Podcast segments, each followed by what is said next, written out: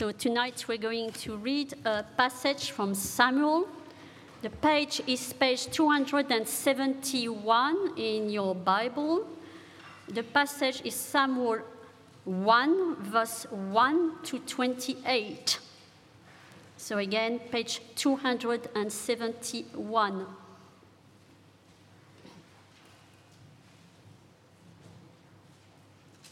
Two seventy-one. Mm. There was a certain man from Ramathaim, a Zuphite from the hill country of Ephraim, whose name was Elkanah, son of Jeroham, the son of Elihu, the son of Tohu, the son of Zuph, an Ephraimite. He had two wives. One was called Hannah, and the other, Peninnah. Peninnah had children, but Hannah had none. Year after year, this man went up from his town to worship and sacrifice to the Lord Almighty at Shiloh, where Ophni and Phinehas, the two sons of Eli, were priests of the Lord. Whenever the day came for Elkanah to sacrifice, he would give portions of the meat to his wife Peninnah and to all her sons and daughters. But to Hannah he gave a double portion because he loved her, and the Lord had closed her womb. Because the Lord had closed Hannah's womb, a rival kept provoking her in order to irritate her. This went on year after year. Whenever Hannah went up to the house of the Lord, a rival provoked her till she wept and would not eat. Her husband, Elkanah, would said to her, Hannah, why are you weeping? Why don't you eat? Why are you downhearted? Don't I mean more to you than ten sons? Once, when they had finished eating and drinking in Shiloh, Hannah stood up. Now Eli, the priest, was sitting on his chair by the doorpost of the Lord's house.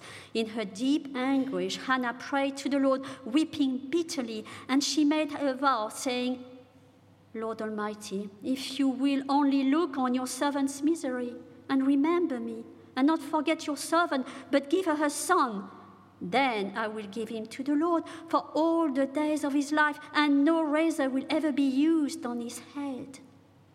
And she kept on praying to the Lord. Eli also her mouth. Hannah was praying in her heart, and her lips were moving, but her voice was not heard. Eli thought she was drunk and said to her, How long are you going to stay drunk? Put away your wine. Not so, my lord, Hannah replied. I am a woman who is deeply troubled. I've not been drinking wine or beer. I was pouring out my soul to the Lord. Do not take your servant for a wicked woman. I have been praying here out of my great anguish and grief. Eli answered, Go in peace and may God of Israel grant you what you have asked of him. She said, May your servant find favor in your eyes. Then she went away and ate something, and her face was no longer downcast. Early the next morning, they arose and worshipped before the Lord, and then went back to their home at Ramah. Elkanah made love to his wife Hannah, and the Lord remembered her. So, in the course of time, Hannah became pregnant and gave birth to a son. She named him Samuel, saying, Because I asked the Lord for him. When her husband Elkanah went up with all his family to offer the annual sacrifice to the Lord and to fulfill his vow, Hannah did not go. She said to her husband, After the boy is weaned, I will take him and present him before the Lord and he will live there always. Do what seems best to you. Her husband Elkanah told her, Stay here until you have weaned him. Only may the Lord make good of his word. So the woman stayed at home and nursed her son until she had weaned him. After he was weaned, she took the boy with her, young as he was, along with a three years old bull, an ephah of flour, and a skin of wine and brought him to the house of the Lord at Shiloh. When the bull had, to, had been sacrificed, They brought the boy to Eli, and she said to him, Pardon me, my lord. As surely as you live, I am the woman who stood here beside you, praying to the Lord. I prayed for this child, and the Lord has granted me what I asked of him. So now I give him to the Lord. For his whole life he shall be given over to the Lord. And he worshipped the Lord there.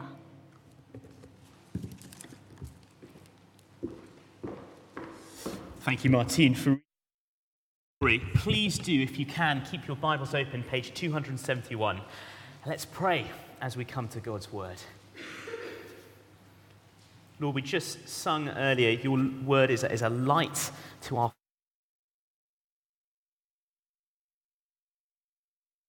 unfolding of your word.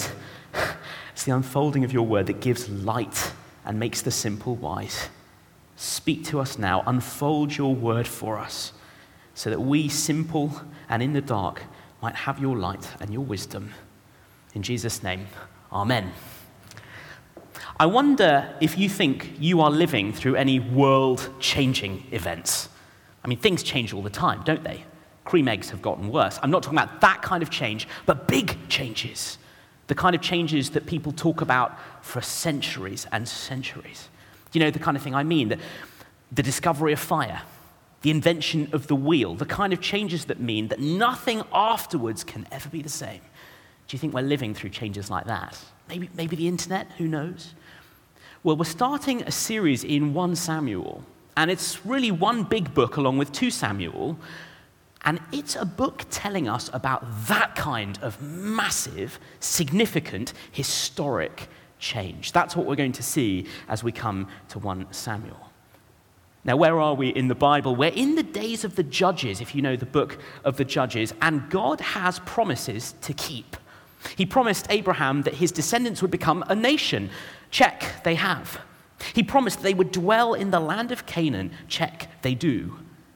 He also promised that they would know his blessing. Do they? Not really. If you know the book of Judges, they are not experiencing the blessing of God. They are threatened by the nations around them and plagued by sin and injustice within. And through that book, yes, from time to time, God raises up judges who, who will help them, who'll secure them against their enemies, who'll bring them back to God. But the book goes from bad to worse. And the last words of the book of Judges are In those days, there was no king in the land of Israel. Everyone did what was right in their own eyes. And so that's where 1 and 2 Samuel begins. But it's not where it's going to end. Yes, it begins with the tribes of Israel scattered and oppressed, but it will end with the people of God united under God's anointed king. It will begin with the ark of God in a temporary home and Israel's worship in complete disarray. But it will end with the ark of God in Jerusalem and everything in place for God to build a temple where he will put his name and his people to worship him. So 1 and 2 Samuel is telling us a big story about how God will keep his promises on the global scale how he's going to work through his anointed king and draw people to worship him. In other words, 1 Samuel will show us God's kingdom agenda and God's worship agenda. So we need this book. Without it, we won't know what it's like to live under King Jesus and to draw near to God through him. Without understanding this book, we won't know how to do that in the way God wants us to. So, where does this massive story of significant change begin? Well, as Martine read it, probably not where we would have expected. Not where we have started a story, not with movers or shakers. Verse 1, we meet Elkanah. He's solid but unspectacular with his genealogy. But the story is not even about him. I have three scenes for us to see as we think about this story. Here's the first one. Scene one God puts the spotlight on Hannah's small, sad story. God puts the spotlight on Hannah's small, sad story. That's the surprise. This story of God's kingdom agenda and worship agenda begins here. Not with the great men of history, not even with a man at all, but with a barren, hopeless woman, Hannah. Wonder if anyone here is called Hannah. If, if you know, Hannah means grace or, or favored one. And this Hannah is favored in, in some ways. She's married to a, a well to do, well off husband. He can support two wives. And more excitingly, I suppose, Elkanah is a worshiper. He's keeping his vow every year, going to Shiloh. If you know what men are like in the book of Judges, Hannah is actually doing pretty well. And yet, her sorrow is right there in verse 2. Elkanah had two wives. One was called Hannah and the other Peninnah. Peninnah had children, but Hannah had none. She knew the deep grief of childlessness, wanting to have children, trying to have children, and not being able to. And that might be a grief that some of us tonight are living through. And if that's you, it's a really hard time of year. Christmas, with all those stories of, of miracle births, and yet it seems so far from your experience. And perhaps conversations with family, well meaning comments that end up being so hurtful, questions that just rub salt into the wounds. If that's you, Hannah knows that grief intimately. And God does too. In fact, He's putting a spotlight on that here because that pain matters to Him. He sees it. And yet, there's an uncomfortable and painful detail repeated, verse 5 and in verse 6 the Lord had closed her womb. The Lord had closed the womb. The sovereign Lord, creator of all things, upholding everything moment by moment, he's the one who's responsible. Well, how do you respond to that? There are different responses uh, in our passage. Elkanah, the husband, his response is sympathy. Verse 5, he loves Hannah and shows it. Verse 8, in her grief, he tries to console her. Don't I mean more to you than ten sons? And at this point, it's traditional for preachers to, to give Elkanah a bit of a kicking. What a, what a silly man. Doesn't he know? Shouldn't be. Well, he's not perfect. Who is? But can't you see how much he cares for her? Can't you see how, how difficult it is for him that he can't make it right for his wife and can't make the sadness go away? His response is sympathy. Peninnah's response is cruelty. She provokes Hannah, quite probably because she sees how loved Hannah is by Elkanah and it gets to her. By the way, this is an example of how taking multiple wives, although common in the Old Testament, was never a good thing. There's always a deviation from God's purpose for marriage to be a lifelong, one flesh union between one man and one woman. And deviating from that causes this kind of bitter pain. And so Peninnah is, is rubbing salt into the wounds. She's taunting. Have a look at verse 6. Because the Lord had closed Hannah's womb, her rival kept provoking her in order to irritate her. So there they are in Shiloh, gone up for the feast. Everyone is celebrating. And Elkanah is looking around a crowded family table, and Hannah is feeling emptier than ever. And God puts his spotlight on her. God starts the story with her. I don't know about you, but if I were there at the time, I would never have looked at Hannah as where God's work of redemption was going to begin. For one thing, that's just too small. Yes, it's sad, but come on, this is just one woman's personal grief, isn't it? And for another thing, it is too sad. The truth is, we find grief uncomfortable. We move away from it, actually. And so I think I'd have gone looking at something a bit more promising. I probably would have gone looking for the, the movers and shakers. And you know what? I would have missed what God is doing. Because right here in Hannah's grief and hopelessness, God wants to begin. And if you know what God has been doing ever since Genesis, then you'll know a barren woman and a hopeless situation is just where God loves to roll up his sleeves and get to work. And that takes us to scene two. Scene two Hannah puts her sorrow into the story of God's faithfulness. Hannah puts her sorrow into the story of God's faithfulness. Elkanah responds with sympathy, Peninnah with cruelty, but Hannah responds differently. Verse 9 the meal is over. She gets up and she goes to the house of God, passing Eli, the priest, in the doorway. And then, verse 10 in her deep anguish, Hannah prayed to the Lord, weeping bitterly.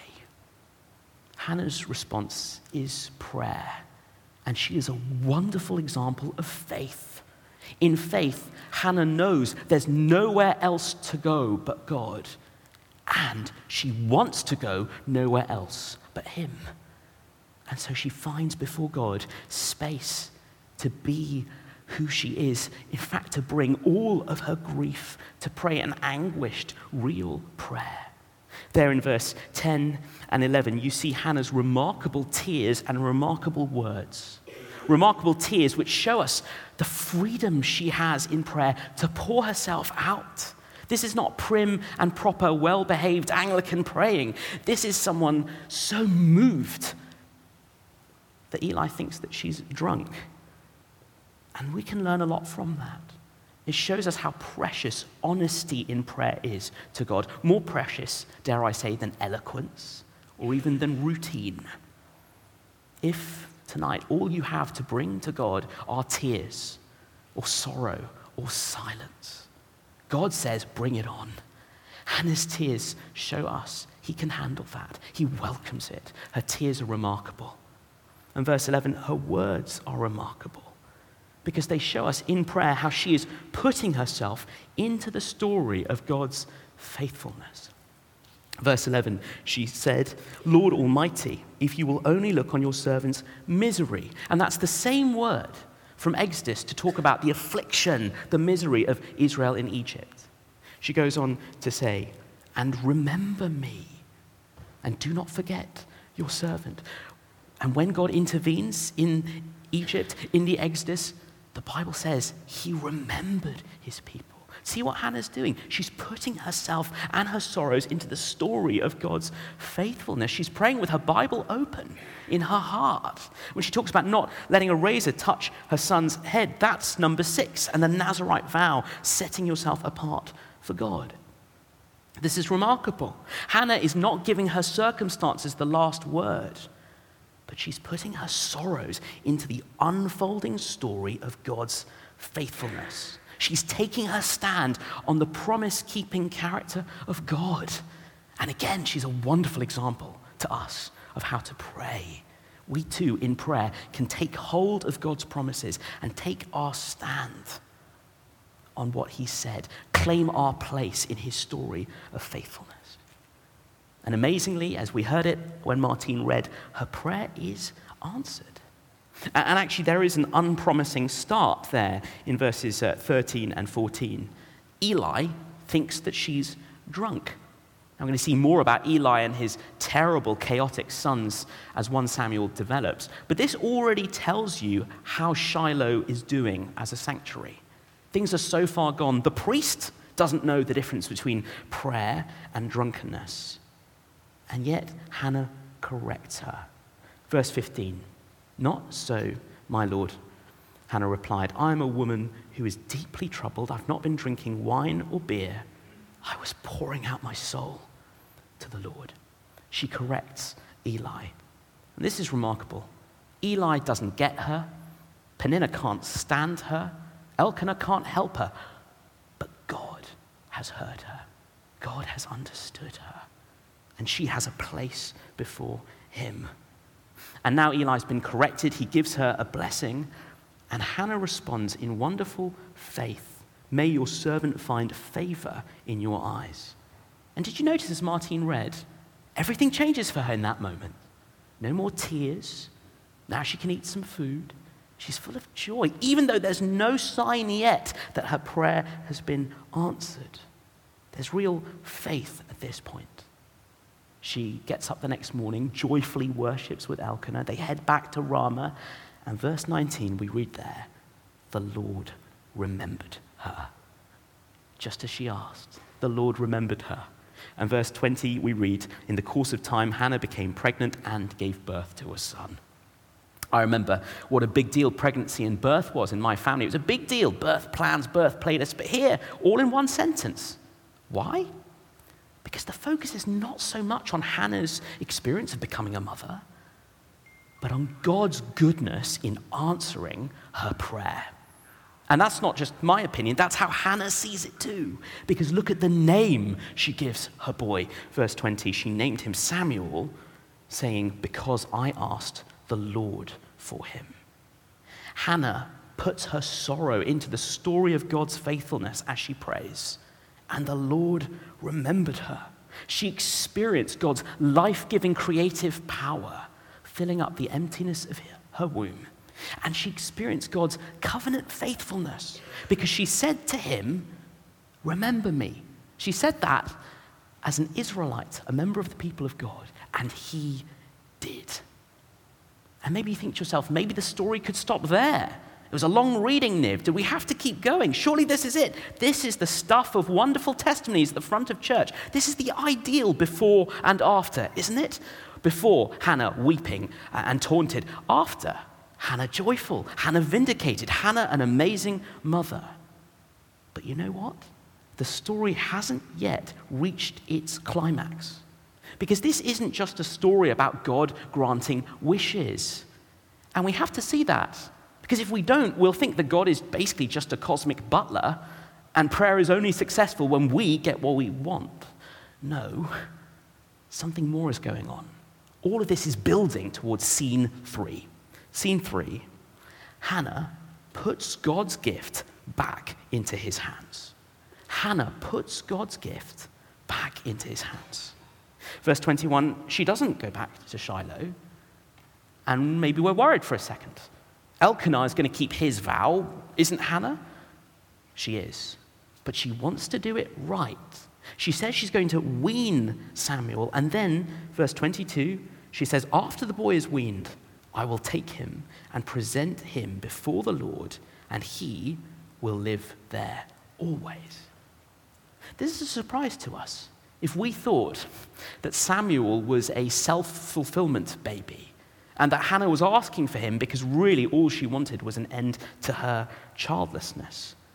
That's not what's going on here because Hannah, the moment she gets him, knows exactly what she wants to do give him back to the Lord. Take the gift she received and put it back in the Lord's hands.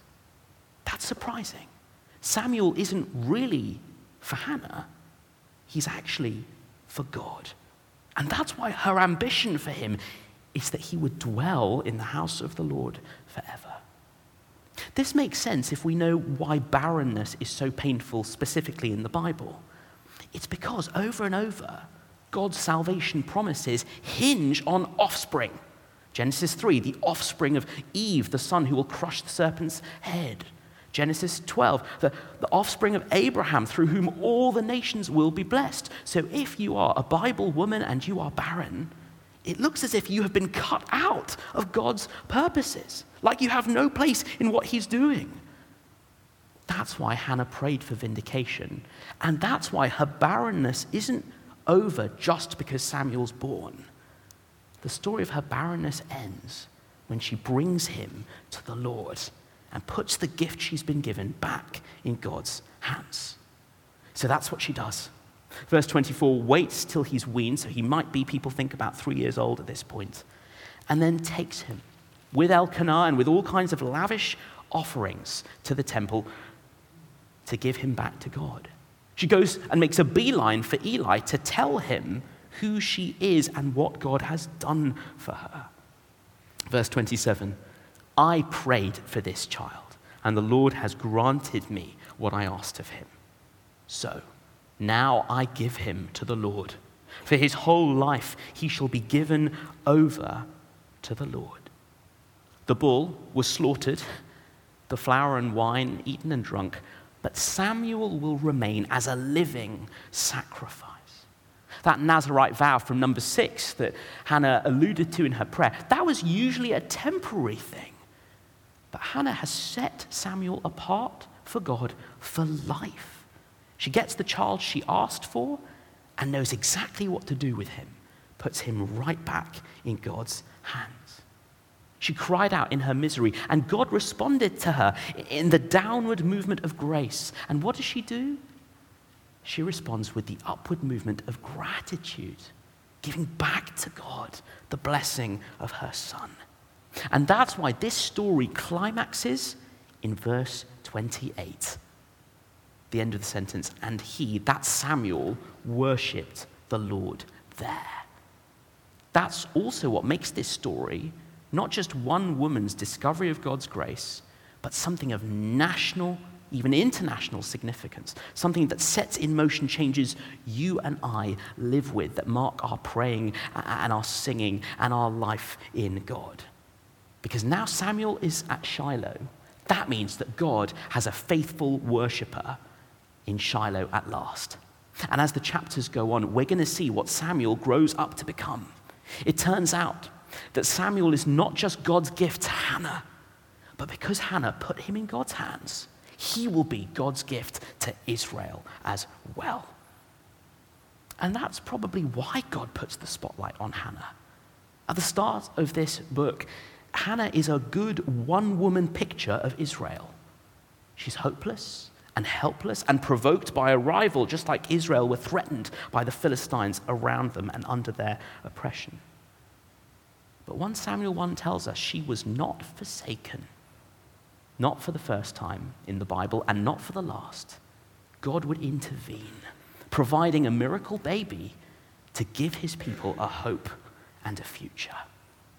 And through Hannah this evening, God is showing us how near he is to the brokenhearted, how precious our tears are to him, how even in terrible hopelessness, his almighty power means that sorrow will not get the last word.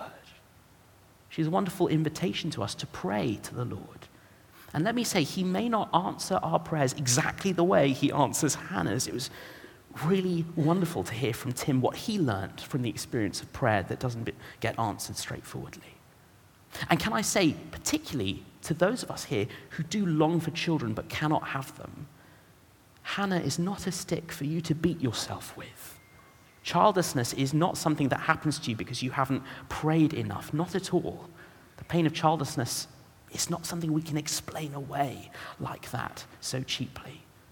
But all of us can join with Hannah and follow her lead in throwing ourselves on God's promise keeping faithfulness. And in fact, all of us this evening have so much more to go on than she ever did because we have seen what God's promise keeping faithfulness goes on to do. And we have seen and sung about a lot recently the ultimate miracle birth, not just a barren woman, but Jesus Christ, the Son of God, born of the Virgin Mary. And the good news is, in Him, in Jesus, whether we have children or not, we are not cut out of God's family. We have a place in what he is doing that no one can ever take away. That's what Hannah can show us this evening. Now, as we finish, there are so many ways in which we can draw on her example and what God is saying to us. Maybe you need to hear that invitation to bring your tears before the Lord. Maybe you need to hear that call to put yourself in, in God's story of faithfulness. But as we close, I just want us to think a little bit more on the way Hannah gives the gift of Samuel back to God. Because Hannah shows us what to do with answered prayer and how we should ask. There's a little bit of wordplay going on in verses 27 to 28. You can't spot it in this translation, but in the Hebrew, the word for ask comes up four times. I prayed for this child, granted me what I asked of him, that's twice, and then he shall be given to the Lord, that's the word for asked again. Why the repetition? Well, at one level, Hannah's saying, I asked for this boy, but more is going on here. 1 Samuel will say a lot about the things we ask for. And so I guess the challenge I have for all of us in our prayers is this What are you asking for for? Later in 1 Samuel, we're going to see the people of Israel ask God for something. They're going to ask him for a king, a king on their terms, a king just the way they want him. And the tragedy is, they will get that king. God will answer that prayer. They will have Saul, whose name means asked for one, and under his rule they will suffer. Why does it go wrong? Because they're not like Hannah, and they're not asking God the way Hannah is. What is God asking? What is, what is Hannah asking God for? Samuel, a son. But what is she asking for? For. What does she want this boy for? To give him back to God to respond to God's downward movement of grace with that upward movement of gratitude and worship and praise. And that sets a wonderful model for each of us. What do we ask God for for? What will we do with what He gives us? Ask yourself that in your prayers. If God were to answer you and give you what you asked for, what would you do with it? What is it for? Hannah models to us the gratitude that gives back to God all he gives us. To quote David, all things come from you, O Lord, and of your own do we give you. Or, or, Paul in Colossians 3, verse 17, where he says there, And whatever you do, whether in word or deed, do it all in the name of the Lord Jesus, giving thanks to God the Father through him. That's the response to the gospel that upward movement of gratitude. Because here's the thing nothing we keep for ourselves is ever all it could be. But whatever we put in God's hands finds lasting value, becomes part of what He is doing in eternity. In fact, becomes more than we could ever have dreamt, just like Samuel does. So, as we finish, think about the prayers you're praying at the moment. What are you asking for for? If God gave you what you asked for, what would you do with it?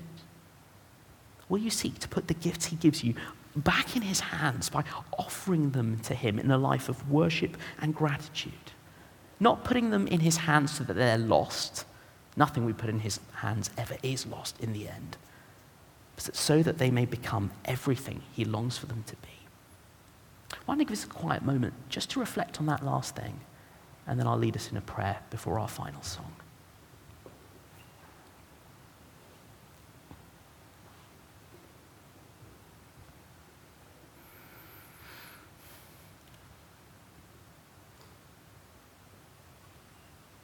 Lord God, thank you for showing us in your word how near you are to broken-hearted Hannah, how open your ears are to her cries, how powerful you are to act where everything seemed hopeless. Thank you for how in Jesus we have seen you do all of those things still more wonderfully. Help us in response to that wonderful downward movement of your grace to come before you and offer back to you in gratitude all that you've given. We ask it in Jesus' name. Amen.